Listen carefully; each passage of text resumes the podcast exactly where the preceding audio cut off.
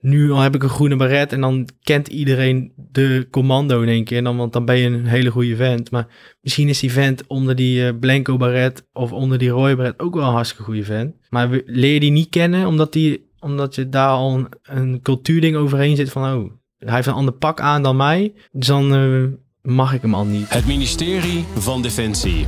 Een divers bedrijf. Altijd in beweging op technologisch en sociaal innovatief vlak. In de Samen Sterkere podcast maak je kennis met mensen waar eigenaarschap, drive en passie voorop staan. In deze podcast zoomen we in op structuur, cultuur, mens en samenwerking. Geniet jij van deze podcast? Like, deel en reageer, zodat wij weten wat jij van deze podcast vindt.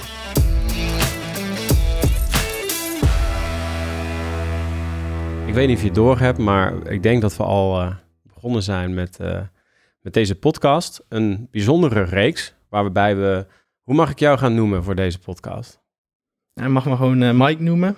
Ik ben 26 jaar oud en ik ben, ben operator bij het Korps Commandotroepen. Mooi, kort maar krachtig. Ja. Er loopt een, um, een, um, een traject genaamd Just Culture.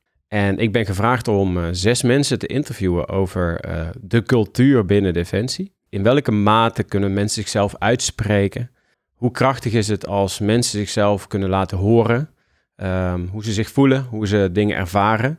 Kort samengevat sociale of psychologische veiligheid. In relatie tot gehardheid. Dus uh, binnen Defensie, ik leerde altijd, maak een vuist van je gezicht. Koud, koud is een emotie, kun je uitschakelen. Ik denk niet dat we daar helemaal de juiste taal mee te pakken hebben. Dat we mensen wel hard moeten maken voor sommige dingen die we doen. maar dat we binnen vredesbedrijfsvoering bijvoorbeeld, ook de manier hoe we met elkaar omgaan, dat we binnen Defensie en vast ook nog in andere bedrijven, maar zeker binnen Defensie ook nog best wel wat te leren hebben. En vandaar ook deze reeks van zes.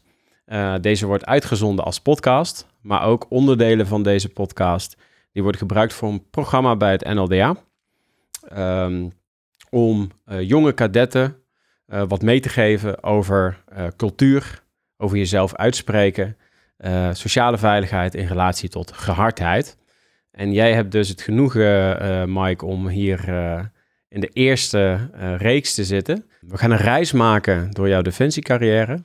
Um, maar laten we gewoon eens starten. Um, wat was jouw motivatie toen je 16 jaar oud was om bij Defensie te gaan werken? Ja, dat is wel even teruggraven. Maar je had het net al over de cultuur en de cultuur binnen Defensie, wat, wat best wel een, een bijzondere cultuur is. En ik denk dat dat mij ook wel enigszins aansprak. En dan ook kijken op, als jochie van 16 uh, ben je daar misschien ook helemaal niet bewust van. Maar dan ben je wel op zoek naar, naar iets van een... Iets van, van ergens waar je misschien bij kan horen. Of, of ergens waar je jezelf uh, tot het uiterste kan bewijzen of uitdagen. En ik denk dat de, die, de defensiecultuur daar heel erg... maar voor vele jongens, maar ook andere jongeren wel echt op aanspreekt. Dus ik denk dat dat ook mijn drive was. Ik wilde gewoon... Ik voelde dat er iets meer in zat dan een sport- en bewegingopleiding.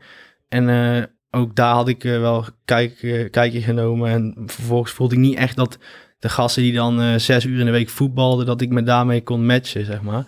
Want daar werd mij de vraag gesteld van wat voor sport doe jij? En toen dacht ik eigenlijk van, ja, toen niet echt een, een officiële sport. Dus dan was het al meteen van, nou, dan hoor je hier niet echt thuis. Maar ik dacht, oké, ik ben, ik wil gewoon rammen en ik kan mezelf, merkte ik toen al heel erg pushen tot bepaalde dingen. En toen dacht ik, bij Defensie kan, kan ik dat misschien wel kwijt. En zo ben ik, denk ik, me, heb ik mezelf aangemeld om, om dat te gaan doen. En toen is dat traject eigenlijk helemaal gaan rollen en dat is helemaal uitgestippeld. En nu, sinds 1, 2 jaar ben ik eigenlijk geland, misschien op de plek waar ik wel thuis hoor, zeg maar. Hier ligt hij, hè? Ja. De groene baret. Ja. Hoe, um, wat betekent die groene baret voor jou? Ja, voor, mij betekent het inmiddels wat minder, denk ik, dan dat ik voorheen ernaar keek. Want toen ik dus uh, terug in de tijd 16 was, toen durfde ik er nog niet eens uh, een blik op te leggen, zeg maar. Dan was het echt een hele ver van bed show. En ook in mijn tijd thuis bij Luchtmobiel keek ik echt op tegen die groene baret. En dacht ik, eh, dat is een eh, mystieke wereld waar ik niet eens eh, over durf te dromen, zeg maar. Maar tegenwoordig eh, ja, merk ik gewoon dat eh, de mens, zeg maar, onder die baret en de drager van de groene baret gewoon een heel divers, divers persoon is. En als ik binnen onze, ons, ons korps kijk, dan zie ik gewoon dat daar echt een scala aan mensen zit. Die allemaal één ding met, met elkaar gemeen hebben, dat ze die baret hebben gehaald. En, en dat het verschil aan mensen daar mega groot is.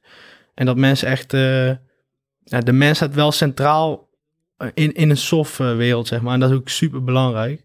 En daar merk je wel het verschil misschien in, eh, in eh, de rest van de, van de, van de defensieorganisatie.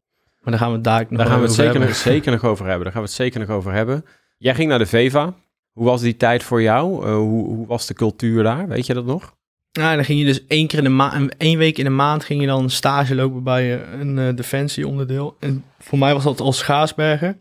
Ja, de cultuur hangt daar, dan ben je natuurlijk een leerling. En voor mij eh, kwam je daar één keer in de maand en dan eh, was het eh, je ogen uit je kop kijken van wat is hier allemaal te doen. Wat ging er toen in jou om allemaal? Want één keer in de maand en dan allemaal van die stoere gasten. En, eh, Ja, daar hing, hing echt best wel een, een, ja, een sfeertje dat je natuurlijk gewoon...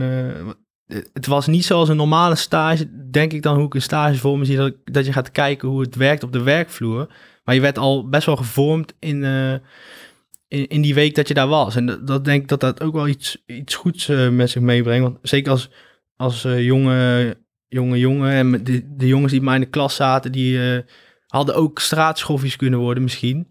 Maar je, je wilde echt doelgericht iets bereiken. En uiteindelijk ging je daar dus gewoon twee dagen, drie dagen in de week voor in, de, in het bos liggen in de regen. En, terwijl het eigenlijk super vrijwillig was natuurlijk. Hoe, hoe, hoe, werd je ontvangen? Eh, was er een open sfeer? Eh, kun, je, kun je dat nog herinneren? Want je was 16 jaar, dus nu Ja, nee, 10 dat jaar was geleden. natuurlijk best wel gespannen. Zat je dan in de trein om eh, richting militaire kamp te gaan. En dan werd je dan op het tentenkamp of soms in de legingsgebouwen...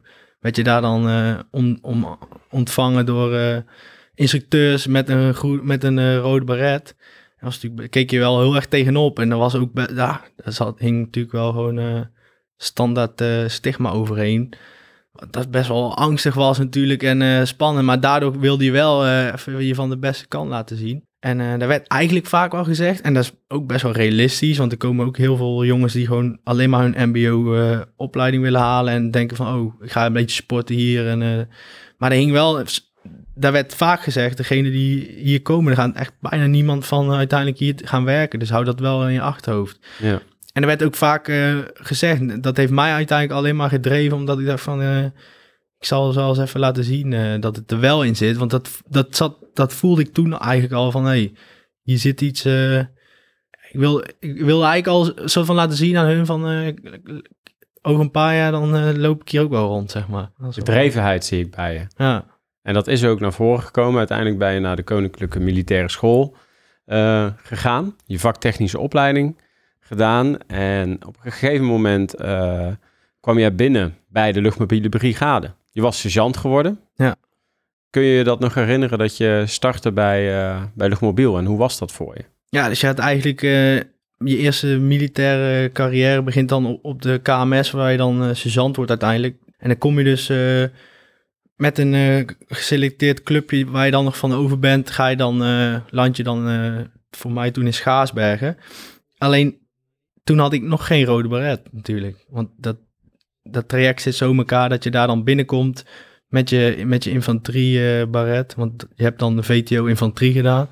En dan krijg je dus een groep luchtmobiele soldaten onder je. Die eigenlijk eens aan te kijken van wie ben jij, wat heel normaal is. Want die krijgen in één keer een, een leidinggevende. Want je wordt in een bepaalde rol gedrukt natuurlijk, want daar ben je voor opgeleid. Alleen, eh, die zit die aan te kijken van, eh, je hebt geen rode beret op je hoofd. En wij hebben dat wel. Wij hebben ons moeten bewijzen. En jij is natuurlijk wel even zo'n hele bewijssfeertje van eh, wie ben jij eigenlijk. En Maar jij zegt net, en dat vind ik wel interessant om gelijk op aan te haken, Mike. Want jij zegt, dat, is, dat is toch heel normaal, want dat waren de woorden die je net zei. Je zei, eh, ik begrijp dat wel, want dan eh, wordt er ineens leiding aan zich gegeven door iemand die zichzelf nog niet heeft bewezen. ja, voor, En- in, de, in hun ogen natuurlijk. In hun ogen, Ja, maar je zegt, je zegt zelf net, dat zijn jouw woorden, ehm, dat je dat begrijpelijk vindt. Je, zegt, je zei zelfs de woorden normaal. Ja, ja als ik daar nu op terugkijk vanuit mijn oog, zeg maar, oogpunt vanuit, vanuit KCT, is dat heel anders. Want wij krijgen nu jongens binnen die dus hun groene beret hebben gehaald en eh, de, de VCO hebben gedaan. En daar zijn we super blij mee. En we kijken die gasten niet aan van, hé, hey, je, wie ben je eigenlijk? Je hebt het nog helemaal niet bewezen. Maar we weten wat voor opleiding zo'n zo'n vent heeft gedaan. Ja. Dus we zijn hartstikke blij eigenlijk dat we een aanvulling van het team krijgen. Ja. En ik denk dat binnen bepaalde organisaties waar dus dan misschien eh, elite, dan eh, luchtmobiel of eh, misschien bij de mariniers ook, daar kan ik niet over spreken, maar dat er dan, dat er dan nog wel zoiets overheen gaat van, hé, hey, jij, jij hebt nog helemaal niet die baret, je hebt het nog niet bewezen, maar iemand die dus een KMA heeft gedaan of de KMS en uiteindelijk, die heeft zich op dat vlak ook bewezen, eigenlijk wat je net zei, eigenlijk is dat niet zo gewoon. En Dat, die is dus eigenlijk minder ja. in hun ogen. ja dus eigenlijk jij bent minder. Wat vind jij daarvan? Ja, wat, je zegt, eigenlijk, je bent een meerdere dan. Je wordt in die rol ook ge- ge- gedrukt natuurlijk. Is het een luitenant of een sergeant? Je bent een meerdere, alleen je, je moet nog even die opleiding doen. En je ziet dan ook vaak dat, dat bepaalde mensen die eh, opleiding dan niet halen om, door blessures of... En dan blijven ze stuk lopen. En zo heb ik een collega gehad, die zat eh, met mij twee, drie jaar eh, vanuit hetzelfde traject. Maar die, die liep dus ook met blessures. Die heeft nooit zijn baret gehaald. Heeft wel even geduurd, misschien wel eh, anderhalf jaar voordat hij voordat hij gewoon goed werd geaccepteerd voor wie hij was. En die vent is eigenlijk altijd dezelfde vent geweest. Hè, die moest, mocht zich ook nog gewoon eh, ontwikkelen. Maar daar werd wel anders naar gekeken, omdat hij dus nog niet eh, die groene baret, of een Ja. rode baret op zijn op zijn hoofd had, zeg maar. Ehm, je hebt nog niet dit vinkje gehaald. In dat geval was dat een rode baret. Ja. Dus je hoort er niet bij. Dat is eigenlijk best wel heftig, want je gaat wel iedere dag stap je, eh, je stapt wel iedere dag je bed uit om er het beste van te maken. Ja. Eh, maar je staat altijd eigenlijk met eh min 1. 1-0 achter, ja. Met misschien 1-0 wel. achter, dankjewel. Ja. Ja, en uiteindelijk zie je dus binnen de groep waar je dan komt te werken of peloton, dat mensen je gaan, wel gaan wa- waarderen voor wie je bent. Alleen eh, er zit een bepaalde bewijsdrang bij of zo, dat mensen je eerst aankijken van eh, wie- ben je nou eigenlijk. En uiteindelijk, eh, als je dan dus wel die rode baret haalt, dan hoor je in één keer bij, bij, heel, bij de familie.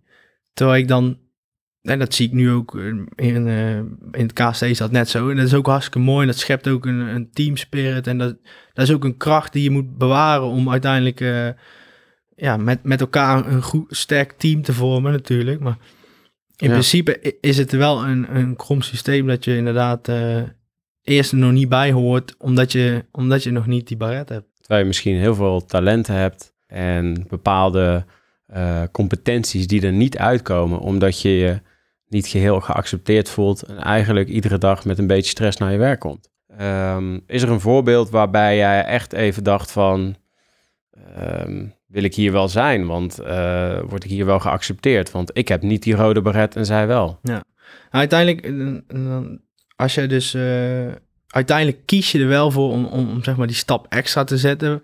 Wat ik, wat ik toen eh, ook bewust heb gedaan en, en anderen met mij ook. Dat je dus, wat ik, wat ik in het begin ook zei, wat je misschien vroeger ook deed dan, om een stap extra te zetten. Van, ik wil wel naar de luchtmobiele brigade. Dus ik wil mezelf wel weer gaan bewijzen om toch weer bij een apart clubje te horen. Alleen je, je valt dan in, in een tussen wal en schip, want je kan jezelf nog niet bewijzen, want een opleiding staat dan twee keer per jaar of één keer per jaar. En in de tussentijd, voor mij was dat dan een half jaar, voor sommigen een jaar, hoor je dus nog niet bij die club, terwijl je wel daar moet werken inderdaad, wat jij zegt. En dan, ja, je moet wel leiding geven aan die, aan die gasten, die dan een, een, eh, een AMOL hebben gedaan, een, een- een 25 weekse opleiding geloof ik, als soldaat zijn. militaire opleiding luchtmobiel, Ja. AMOL. Ja. En uiteindelijk kom je daar dus met je KMA of KMS van. En dan moet je jezelf dus nog even, even nog een stapje gaan zetten. Om, om binnen zo'n team te vallen. En wat ik zei net, uiteindelijk is het iets moois om, om een, een stap extra te moeten zetten. Zodat je weet van hé, hey, mijn, mijn club eh, doet dit ook. En eh, we zijn één team. Maar ik kwam er al snel achter dat toen ik eh, die rode baret had gehaald, dat ik dacht van hé, hey, ja, er zijn mijn, mijn luitenant en zo, die hebben ook allemaal deze opleiding gedaan. Maar die, die gasten, die hebben niet dezelfde opleiding gedaan. Dus een, die vakel die ik dan deed, wat een super goede opleiding was voor, voor, voor jonge leidinggevenden, super veel van geleerd. En dat is, dat is ook wel goed voor de vorming en, uiteindelijk leiding geven in complexe situaties en zo. Alleen eh, zo'n manschap die voordat ik, toen ik binnenkwam, zeg maar met die, met die blanco beret, die zo'n eh, mond had, die heeft eigenlijk helemaal niet dat zo'n soortgelijke opleiding gedaan om de, om de leidinggevende omstandigheden en zo. Wat ook helemaal niet zijn taak is. Maar dan kom je dus eh, na acht weken weer op dezelfde plek binnen, bent nog steeds dezelfde persoon. Je, bent, je hebt natuurlijk superveel geleerd en eh, ontwikkeld. En dan hoor je er in één keer wel bij. En toen was voor mij wel zoiets van, hey, oké, dus nu eh, mag ik, nu hoor ik wel bij jullie club. En hiervoor was ik, ja, dus daar hangt een stukje cultuur waar, waar je het net over had, hangt daar eroverheen. En dat is, aan de ene kant maakt het de organisatie, hè, dat, dat, dat hoort er ook bij. Maar aan de andere kant is het wel iets waar, waardoor mensen misschien, waar jij ook zegt, niet meer echt in hun kracht staan. Of in het eerste jaar dat je daar rondloopt of zo, dat je helemaal niet eh, op je plek zit. Ja. En vervolgens land je daar dus wel met de juiste vooropleidingen en eh, met de juiste baret. En dan hoor je er in één keer wel bij. Maar je ziet dat de mensen die daar zitten zijn nog steeds hetzelfde. En jij bent ook hetzelfde. Wat, wat vind je daarvan?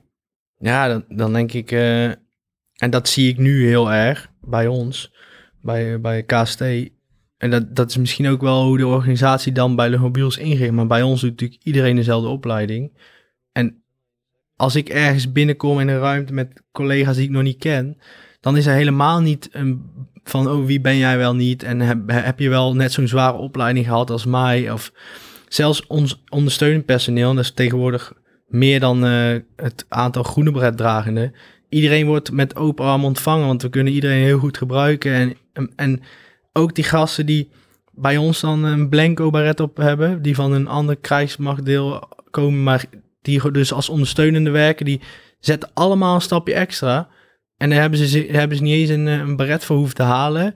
Want die willen gewoon ons ondersteunen in het werk. Is het eh, met eh, de ODB-groep die onze voertuigen eh, aansleutelt of, of logistiekelingen. Iedereen zet een stap extra. Ja. En iedereen kan zichzelf zijn, omdat, omdat er gewoon eigenlijk niet een heel stigma overheen hangt van eh, wie ben je wel niet en werk je wel net zo hard als mij en is, mijn, is jouw opleiding wel net zo zwaar geweest. Je wordt Ja. gewoon gewaardeerd en volwassen behandeld. Ja, ja. Had jij het gevoel in die tijd dat je bij Luchtmobiel zat eh, en je zag dingen die jou niet aanstonden? Eh, je gaf aan eh, dat sommige mensen spullen niet altijd voor elkaar hadden eh, in het voorgesprek. Dat vond jij lastig, terwijl je er aan de voorkant hoorde je er niet bij, nu hoorde je er wel bij. Ja. Waren er een hoop dingen niet voor elkaar?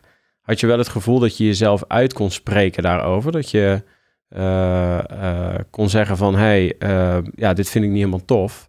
Kan dit niet anders? Ja, zeker. En, en wat ook wel eh, het ding is, en dat wil ik ook wel gezegd hebben, is dat ah, bij, bij een luchtmobiel of een KST is, natuurlijk een heel andere werksfeer en omgeving. Dus bij, bij luchtmobiel komen heel veel jonge gasten binnen, waar ik zelf toen ook was. En je moet ook op een bepaald vlak nog worden gevormd na je opleiding. Omdat in, in de opleiding ook, daar houdt het natuurlijk niet op. En toen ik in Curaçao zat, had ik ook gewoon een, een goede groep om mee te werken. En uiteindelijk is het dan wel aan een kaderlid die dan een wat langere opleiding heeft gehad om ook dat niveau van zo'n groep omhoog te tillen. Alleen daar liep ik er soms tegenaan van, hey, niet iedereen heeft dezelfde instelling als mij. En mensen hebben misschien prioriteiten ergens anders liggen. Of zijn eigenlijk helemaal niet zo goed dat, dat ze misschien eh, in het verleden hebben bewezen dat ze een rode beret hebben gehaald. Maar wat, wat deed je daar dan aan? Want dan word je wakker 's ochtends. En dan word je wakker met die gevoelens. En eh, had je dan het gevoel, oké, nu ga ik naar een kaderlid of naar iemand toe. En nu ga ik mezelf hierover uitspreken, want ik wil, ik wil er meer uithalen. Eh, hier valt meer uit te halen. Ja. De- deed je dat ook? Ja, zeker. En ik had, ik had natuurlijk mijn eigen groep. Dus dan probeerde ik gewoon eh, samen met mijn plaatsvervanger, die eh, dan al wat, wat langer erbij zat, gewoon een hoge standaard weg te zetten. En als de gasten bij mij hun spullen niet voor elkaar hadden, dan, ja, dat moest dan heel schools. Maar dan voelde ik me een beetje instructeur. En dan moesten we af en toe gewoon weer eh, wat dingen nieuw, gewoon dingen weer aanleren om dat dan weer goed te maken. Hoe oud was je toen, Mike? Eh, 21, 20. 21 jaar ja, Moet je kijken, en dan met zo'n verantwoordelijkheid. ja. Hoe, hoe, hoe pakte je dat aan? Want er zaten vast ook gasten bij die een stuk ouder waren dan jij. ja, dat klopt. Ja. Hoe, hoe ging je daarmee om? Hoe, hoe spreek je iemand aan die misschien wel drie, vier, vijf, zes jaar ouder is dan jij? Ja, op zich was het wederzijdse respect het toen wel. Want je, je, je zit er dan, dan even erbij. Je hebt ook eh, jezelf bewezen. Je hebt dezelfde baret. En dan is het wel gewoon... eh, dan ben je toch best wel een hecht eh, team. Misschien met je plaatsvervanger of met, met heel je kaderset. En dan, dan er werd daar wel naar geluisterd. Dus dat, dat was... Mhm. Ja, dat, dat is wel ook wel de, de cultuur die ook wel goed is binnen Defensie. Dat, dat mensen echt wel dingen aannemen van elkaar. En dat er wel kritisch gekeken kan worden. Ja. Alleen ik merkte, ik, ik ben veel te jong om eh, hier eh, een politieagentje te spelen. Ja. Ik wil zelf gewoon eh, nog van alles doen, zeg Ja. maar. Ehm, bij jou kwam er een omslagmoment dat je dacht, ehm, niks te nadelen van allemaal supergoeie gasten natuurlijk bij, bij heel Defensie, want iedereen zet zich heel hard in. En dat weten we allemaal. Maar er sluipt ook een cultuur in. We hebben jarenlang bezuinigd. We hebben heel veel krimp gezien. Heel veel mocht niet, heel veel kon niet. Eh, dat doet ook heel veel met eh, mensen. Ehm, maar toen kwam jij bij, op een gegeven moment bij het Korps Commandotroep en toen zag je hoe het ook kon. Ja. Ehm, via jou heb ik een, eh, een, een, een oude maat. Ehm, eh, wat was zijn naam ook alweer? Guy. Guy. Hij heeft een, een audio berichtje voor jou ingesproken, wat ik jou graag even wil laten horen, voordat we de stap maken naar de jungle training. Komt-ie. Ik ben door Danny gevraagd om iets te vertellen over mezelf, jou en Defensie. Ik heb zelf 11 jaar voor het Kostmariniers gediend. Al met al een geweldige tijd gehad. Nadat ik ontslag genomen heb, ben ik het vrije leven gaan leven. En ben ik in verschillende landen geweest. Daar gewerkt, gereisd. Eh, momenteel eh, werk ik in Noord-Noorwegen sinds mei. Dus het is weer een tijd geleden dat we elkaar gezien hebben, Michael. Ik ben eh, weggegaan bij de mariniers om verschillende redenen. Maar een ervan was het feit dat ik merkte dat ik niet mezelf kon zijn bij het korps. Ik begon me te irriteren aan dingen waar ik me nooit eerder aan irriteerde. Er ontstond een soort ongenoegen. Ik begon mezelf af te stoten van het systeem, defensie. En werd ongelukkiger en ongemotiveerder op de werkvloer. Natuurlijk komt zoiets altijd van twee kanten. Maar dat de cultuur binnen het Korps Mariniers een groot aandeel had, dat staat vast. Ik ken Michael sinds onze jungle training in Belize in 2019. En zijn sindsdien goede vrienden geworden. Ik denk dat Michael hetzelfde gevoel gekregen heeft bij de luchtmobielenbrigade als ik bij het korps. En hem heeft doen besluiten om over te stappen naar de commando's. Waar ik hem gigantisch heb zien groeien. Eh, van een klein jochie die door weinig mensen echt serieus genomen werd... naar een ontzettend gewaardeerd lid van het KST. Want bij het KST werd hij gezien en werd hij gewaardeerd om de persoon die hij was. En niet omdat hij de 10 kilometer onder 40 minuten kon lopen. Er werd naar hem geluisterd en hij had inbreng in gang van zaken. Ondanks dat hij een sergeant was die net om de hoek kwam kijken. Dat er veel aandacht voor het individu is bij het KST wist ik al langer van een andere goede vriend die in Roosendaal werkt. Eh, en de laatste tijd hoor ik van Michael erg mooie ontwikkelingen binnen het KST die alleen maar bevestigen dat naar mijn idee de werkcultuur daar in ieder geval vele malen gezonder is dan waar dan ook binnen de Defensie. Want naar mijn mening wordt er op de meeste plekken nog steeds heel erg van je verwacht dat je aan een bepaald rolmodel moet voldoen. En word je niet of minder gewaardeerd als je anders bent. Mooie woorden, ja. Ja, ja wat, wat, wat gebeurt er bij je? Nou ja, wel mooi dat hij dat zo, eh, dat hij mij ook zo goed kent eigenlijk. En dan zie je ook wel weer hoe mooi de cultuur is eh, binnen dit bedrijf. Ik heb hem uiteindelijk leren kennen in Belize dus. En eh, we, we kwamen van twee verschillende werelden, zoals dat soms hier binnen het bedrijf wordt weggezet. Want Mhm. ik was een uh, luchtmobiele en hij was een marinier. En dan Ja. mag je elkaar natuurlijk niet mogen. En er hangt een hele sfeer overheen. En hele strijd. En misschien dat het af en toe goed is, hè, competitie en zo. Maar Dat helpt ook. ja, Ja, maar wij eh, lagen elkaar op de, toen al heel erg. En eh, hebben acht weken daar met elkaar eh, diep in de jungle gezeten. Wat natuurlijk mega een band schept. En dat is ook iets super moois binnen het bedrijf. Waar, waar ik denk dat je dat nergens anders kan vinden. Is dat je gewoon eh, bepaalde vriendschappen met mensen kan eh, hebben. Omdat je zo eh, diep en bijzondere dingen met elkaar meemaakt. ja. En ook ontwikkelingen in jezelf, doordat je gewoon eh, ja, best wel eh, heel veel leert over jezelf als je gewoon acht weken bijvoorbeeld eh, de jungle gaat of acht weken een ACO gaat doen. ja. En ja, en nu is hij nog steeds een hartstikke goede vriend van mij. En Ja. ik, ik heb ook gezien dat, en ik, ik, ik zei het ook tegen hem, ik denk als, als hij ooit de stap had gemaakt om naar het KST gegaan te zijn, dan had hij zeker wel misschien wel wat langer bij Defensie gebleven. Omdat hij wel gewoon eh, werd gewaardeerd voor wie hij was. Ja. En niet omdat hij misschien een beetje anders was of buiten, buiten, buiten de boot eh, viel dan daar, zeg maar. Niet aan dat rolmodel Ja. voldeed waar hij zojuist over sprak. Ja, en als ik hem zo ook hoor, dan zie ik ook wel nu in, en als ik ook kijk hoe waar ik nu werk, is gewoon dat je, dat je dan mensen heel erg beperkt in, in hun kunnen. En als je die dus, eh, als je gewoon mensen laat zijn zoals ze zijn in hun kracht zet, dan, dan komt daar heel veel meer uit. En dan krijg je net als wat wij hebben, gewoon een mega divers team. Waar, waar je gewoon heel veel, eh wat jij net zei, slagkracht uithaalt uiteindelijk. Ja, Als dat nodig is. ja. Mooi dat hij dit voor jou inspreekt vanuit een camper ergens Ja, uit, wat zei hij nou? Noord-Noorwegen. Noord-Noorwegen. Ja. Dus super mooi. Ik zag ook, eh, eh, ik zag de vriendschap gewoon tussen jullie terwijl ik het afspeelde. Ja, Ik zag de emotie in je ogen, eh, de kracht in je ogen van de vriendschap. En er komen natuurlijk allerlei beelden terug eh, als je iemand zijn stem hoort en ook hoe hij naar jou kijkt. ja, en ook dat jullie eigenlijk een soort van gezamenlijk, een gezamenlijk gevoel hadden. Hij bij de mariniers, jij bij luchtmobiel. Ehm, en wat ik vooral heel mooi vind is dat, ehm, en tegelijkertijd ook een beetje pijnlijk is dat hij zei, ik ben uiteindelijk weggegaan door Ja. bepaalde irritaties die ik niet bij mezelf herkende en die steeds meer eh, naar voren kwamen. En eigenlijk zegt hij, maar in dit geval heeft Mike doorgepakt en zit nu bij het KCT en werd toen niet gezien en wordt nu wel gezien. Ja.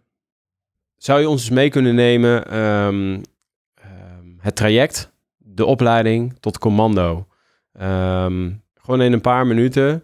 Je kwam daar binnen met een rode beret en uiteindelijk liep je de tranenpoort, zoals, die, zoals die heet, door en kreeg je je groene beret uitgereikt. Hoe was dat voor jou die periode? Hoe heb je dat ervaren?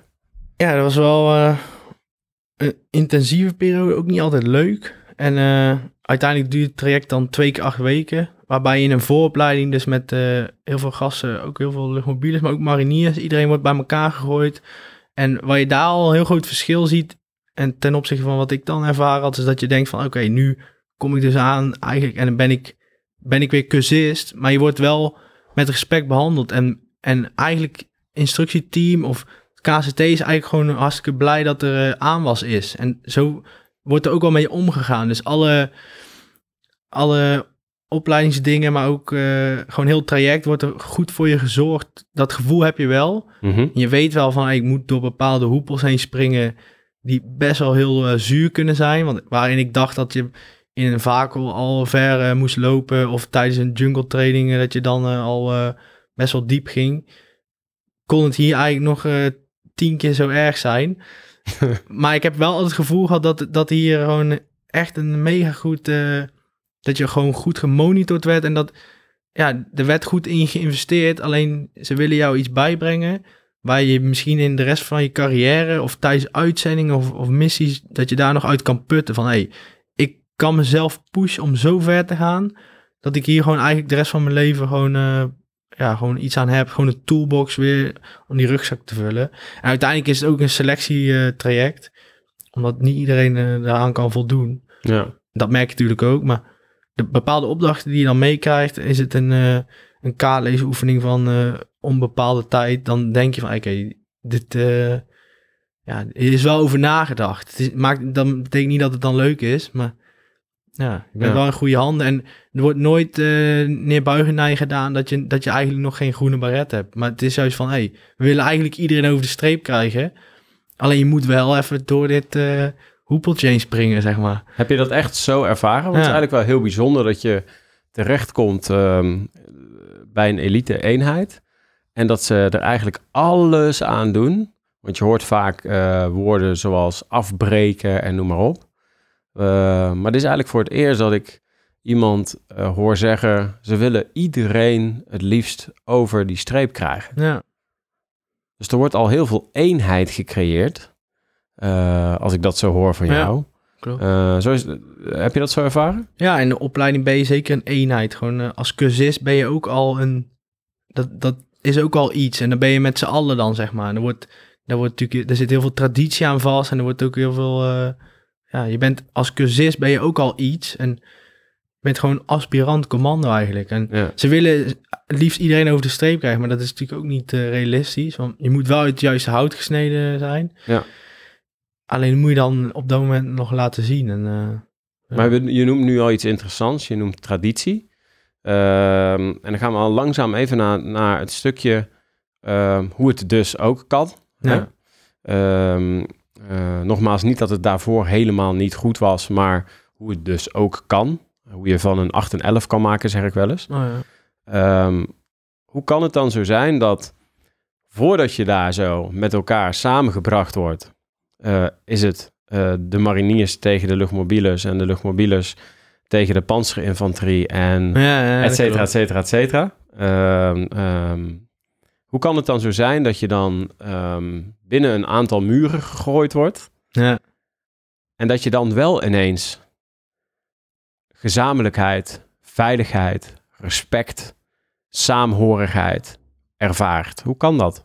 Ja, misschien omdat je allemaal hetzelfde doel hebt om gewoon, eh, omdat je gewoon een stap extra gaat zetten met z'n allen om, eh, Maar dat heeft Defensie toch ook? ja, Dat staat in de Defensienota beschreven.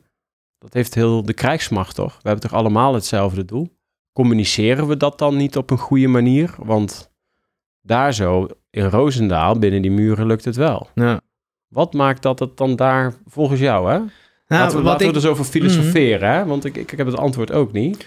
ik, ik heb wel het idee dat bij ons eh, hoeft niemand, eh, hoeft niemand eh, tof te doen wat die, wat die eigenlijk helemaal niet is of zo. Mensen hebben gewoon, en dan praat ik over iedereen die er werkt, al- is het een ondersteunend iemand, iedereen die wil gewoon eh, zijn werk doen. En dat doen we gewoon samen. En eh, er- daar hangt helemaal niet het van stoer doen of, of dat soort compensatiegedrag. Dat is er helemaal niet. Je weet gewoon waar je elkaar hebt, omdat je dus met z'n allen een doel hebt. En dan heb nog niet eens iedereen dezelfde opleiding gedaan, want dat is, bij ons is ook niet zo. Maar, ja. En dan ben je in één keer één. Dus ben je allemaal, op dat moment ben je allemaal cursist, of je bent allemaal commando, of je werkt allemaal voor het korps commandotroepen. Ja. En als je dan eh, met z'n allen weggaat, dan val je allemaal onder dezelfde taskgroep. Of je dan EOD'er bent, of commando, operator, of, eh Ja. of eh, logistiekeling. Ja. Ja. En, ik, en ik, dat weet ik niet, maar ik denk dat, dat dat gevoel ook wel bij de rest van de organisatie is als je misschien samen op pad moet. Maar Ja. Je vertelde mij, eh, al loop je op blote voeten rond, heb je lange haren, wil je aan yoga doen, het maakt allemaal niet uit, bij het KST kan het allemaal. nou, dat, Of niet, is dat te kort door de bocht? Ja, dat wel. Op zich. Als, als, we, als je natuurlijk op de kazerne bent, dan heeft iedereen gewoon netjes zijn pak aan en zo. Maar je ziet wel dat er gewoon... Well, we, zijn, heel divers. En, en als jij eh, eh, gewoon al, al een aantal jaren vegan bent of zo... dan wordt daar juist vragen naar gesteld van... Hey, dat is wel interessant. Hou je dan wel genoeg eh, voedingsstoffen binnen of dat soort dingen? In plaats van dat... Wat ik wel denk ik kan zeggen over andere eenheden... dat dan heel, heel gra- snel raar naar je gekeken wordt, zeg maar. En hier... eh, ja, hier is dat niet zo. Mensen denken van, hey, die vent doet zijn werk goed. En eh, Mhm. die, die hij weet dus ook nog iets meer over, over iets alternatiefs, wat eigenlijk alleen maar interessant is. Er kan veel meer, Ja, uiteindelijk. Als we kijken naar de inzichten die jij jonge collega's, stel dat jij nu instructeur bent, eh, jij ontvangt eh, jezelf, de jonge gast die tien jaar geleden zich meldde op de Koninklijke Militaire School. Ja, Eh, wat zou je dan, wat zou, wat zou dan jouw manier van leiding geven, hun ontvangen, hoe zou jij dat doen? ik zou in ieder geval, eh, ik zou in ieder geval wel zeggen dat eh, alles mogelijk is, omdat ik daar misschien dan zelf ook het voorbeeld van ben. Alles kan binnen dit bedrijf en eh, ik zou mensen alleen maar aanmoedigen om gewoon eh, zoveel mogelijk in hun, in kracht te gaan staan, zodat ze gewoon alles eruit halen. En zich zo vooral niet laten aflei, af, afremmen door mensen die zeggen dat ze dat niet kunnen of dat die misschien vinden dat ze niet goed genoeg zijn. Want uiteindelijk zit die kracht gewoon in jezelf. Jij zei eh, tegen mij een hele mooie zin. Ik zal mij nooit laten beperken door één persoon. Ja, ik heb vaak bij mezelf gedacht van, ik heb een bepaald doel en een individu gaat mij niet daarvoor in de weg zitten omdat hij misschien een eh, slechte werkdag heeft of omdat hij eh, vindt dat het allemaal niet goed is of whatever. Ik wil uiteindelijk een doel bereiken en ik, ik wil graag ergens werken. Mhm. En dan hoeft niet één individu mij voor in de weg te zitten. Dus dat heeft mij altijd alleen maar eh, sterker gemaakt om gewoon eh, de juiste voor te gaan. En eh, laat je niet zomaar uit, uit het veld slaan in ieder geval. ja. Krachtig, man. Krachtig. Om hem af te ronden, het is een podcast ehm, over cultuur, over sociale veiligheid, over jezelf mogen zijn, je uit mogen spreken.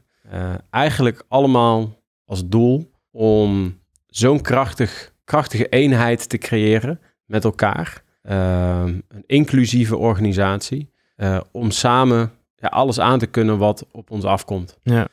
En even filosoferend samen, wat heeft de organisatie dan volgens jou nodig? Wat binnen het korps commandotroepen al aanwezig is en in de rest van de organisatie ehm, minder aanwezig is? Ja, ik denk, denk dat het heel veel ligt op misschien bij, eh, bij eh, individuen, maar, en daarin zeker dat leidinggevenden daar echt wel een rol in hebben. Om gewoon, om mensen die dus geselecteerd zijn voor je, die je binnen je groep krijgt of op je schoot krijgt, om die gewoon eh, in hun kracht te zetten. En als, als die mensen dat niet in hun kracht staan, dat je dus met, bij jezelf te raden gaat van, hey, kan ik die vent beter maken? Misschien zit die gast wel helemaal niet lekker in zijn vel. Misschien vindt de functie of het werk wat hij doet wel helemaal niet leuk. En kan ik hem een beetje sturen, zodat hij wel gewoon helemaal 100% ergens voor wil gaan. Omdat hij dan gewoon zijn eigen, zijn ei kwijt kan, zeg maar. En zo zie ik dat bij ons. En ik weet dat niet de hele organisatie eh, zo kan werken. Maar daar kunnen ze wel wat van leren om gewoon eh, ja, mensen gewoon eh, optimaal te benutten. En, en uiteindelijk is het aan een team, want je werkt gewoon met mensen en personen om gewoon ieder individu gewoon goed te leren kennen en daar gewoon gebruik van te maken. Want iedereen heeft zijn kracht en uiteindelijk in een organisatie waar je dus met mensen werkt en waar je eigenlijk extreme of soms onmenselijke dingen moet doen, is het super belangrijk om, eh, om iedereen goed eh, daarin te gebruiken. Dat is er eentje. Ik noem hem even, ik kort hem even af, was eigenlijk eh talent spotten. Wat nog meer? Wat denk je dat we nog meer kunnen gebruiken als het gaat om jezelf uit durven spreken op het moment dat je jezelf, dat je denkt, nou, ik hoor er niet helemaal bij, want dat heb je zelf ook meegemaakt. Nou, ik denk dat, het, dat een aantal mensen binnen zo'n team wel de, de rol heeft om dat soort dingen te onderkennen. En dan uiteindelijk eh, daarmee in gesprek te gaan met, met mensen om, om te kijken van, hey, hoe kan ik jou wel eh, in je kracht zetten? Of eh, wat, wat speelt er überhaupt? Ik denk dat er gewoon over gesproken moet worden, open. Ja, Ja, meer openheid. ja, ja. Ja, Want ik, Ja. en dat merk ik zelf ook, en dat, dat wist ik zelf ook nog niet toen ik een jong leidinggevende was. Maar als je jezelf openstelt en gewoon eh, dingen deelt, dan zie je dat andere mensen dat ook, eh, die komen gewoon naar jou toe en die delen ook dat soort dingen. Waardoor je eigenlijk elkaar veel beter leert kennen, waardoor je veel sterkere team eh, spirit krijgt. Want je moet het uiteindelijk toch met elkaar doen. wat deelde jij zoal? Ja, gewoon dingen wa- wat bij mij speelde, misschien thuis of waar ik tegenaan liep in mijn, in mijn persoonlijk vlak. Of, of dat ik gewoon even, ja, dat, dat, dat kan iedereen wel eens hebben. Of misschien eh, in, eh, in de jungle training met, met Guy dat ik zei van, hey, zit even doorheen man. Het is gewoon eh, fucking kut hier zo met al die beesten en je zweet de hele dag. En dat hij me gewoon, dat je, dat je, je ook, wat je net zeggen, je zwaktes kan tonen. Want uiteindelijk is dat ook gewoon een gehardheid. Je kan altijd zeggen van maak een vuist van mijn gezicht, wat jij ook eerder zei, maar als je gewoon eens even gewoon je emoties deelt met iemand, dan zie je eigenlijk dat diegene misschien ook wel hetzelfde over denkt. En dan ben je veel sterker om elkaar er doorheen te slepen. En is het in een opleiding, eh, dan doe je dat al vaker, maar in, in, sowieso in een team kan je dat altijd doen, zoiets. Talenten, spotten, talenten zien, kwetsbaarheid en openheid durven tonen. Heb je er nog één waar je op komt om de cultuur binnen Defensie te bevorderen? Nou ja, ik, dat zie ik nu ook wel, omdat we een kleine organisatie zijn. Je moet ook gewoon die vent onder dat pak kennen. Want uiteindelijk zijn we, om, door, het militaire systeem, ben je eigenlijk bijna allemaal hetzelfde. Want we zien er hetzelfde uit en we, zien, we zijn allemaal hetzelfde. Maar leer die persoon er ook onder kennen. En eh, nu al heb ik een groene baret en dan kent iedereen de commando in één keer. Dan, want dan ben je een hele goede vent. Maar misschien is die vent onder die eh, blanco baret of onder die rode baret ook wel een hartstikke goede vent. Maar leer die niet kennen omdat die omdat je daar al een, cultuurding overheen zit van, oh, hij heeft een ander pak aan dan mij. Dus dan eh, mag ik hem al niet. Of, of is hij niet zo goed als dat wij zijn. En dat, dat zie je bij ons, bij commando, bij ondersteunend. Iedereen is gewoon, eh, iedereen is belangrijk, iedereen is nodig. En we leren gewoon iemand kennen die onder dat pak zit. Want het pak is ook maar iets waar je dan, eh, ja. Ja. Is er nog een vraag die ik jou had moeten stellen, die jij verwacht had, die ik jou niet gesteld heb? Of heb jij nog misschien een mooie nabrander? Nee, ik denk dat er genoeg boodschappen in zaten gewoon. Je moet gewoon eh, doen waar je je goed bij voelt. En eh, als, als iemand je uit het vel probeert te slaan, dan zet dat om in kracht. En eh, die baret, die groene baret, dat is dan een hoepel waar ik doorheen ben gesprongen. Maar uiteindelijk, dat zeggen ze bij ons ook vaak, dat zat altijd al in je. Dus als je voelt dat er meer in je zit dan dat je op dit moment kwijt kan, eh, laat het gewoon lekker eruit. En betekent dat het is, kan van alles zijn. Kan, dat kan ook zijn dat je dus in, een camp woont in Noord-Noorwegen. Maar dan moet je dat wel doen, omdat je er goed bij voelt. En niet eh, in een systeem blijven hangen. En dat betekent dus ook, als je in een organisatie eh, bij een andere defensieonderdeel denkt van... Ik heb gewoon superveel kracht in me. Ik wil gewoon... dan kom je gewoon naar Roosendaal toe. En dan word je gewoon in je kracht gezet, omdat je gewoon een goede fan bent. En dan, ja. En dan kom je in het warme bad waar Mike ook is. ja, misschien Mooi wel. man. Mooi man. En wat ik hier ook in hoor, en dat vind ik wel heel mooi wat je zegt, want eh, eh, ik stel natuurlijk een hoop kritische vragen. Eh, maar wat ik eigenlijk ook hier een beetje in hoor en wat er ook wel in thuis hoort, we kunnen wel klagen en zeggen wat er allemaal niet goed gaat.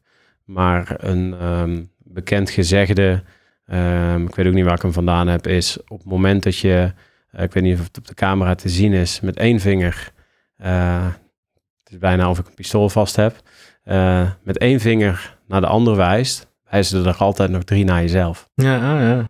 Ja. Ehm, en eigenlijk hoor ik je dat ook zeggen. Kijk ook naar jezelf. Ben ik wel gelukkig hier? En dat is ook een vorm, hè? Dat je zegt, je kan wel bij de pakken neer gaan zitten en zeggen dat je het zo slecht hebt op de plek waar je zit. Maar eh, weer een andere anekdote. Jij bent de regisseur van je eigen toneel. Ja. Jij bepaalt. En dat is wat ik bij jou heel sterk terugzie. En eh, daarom wil ik je bedanken voor, eh, voor dit gave verhaal, man. Dankjewel. Mooi gezegd, graag gedaan. Thanks.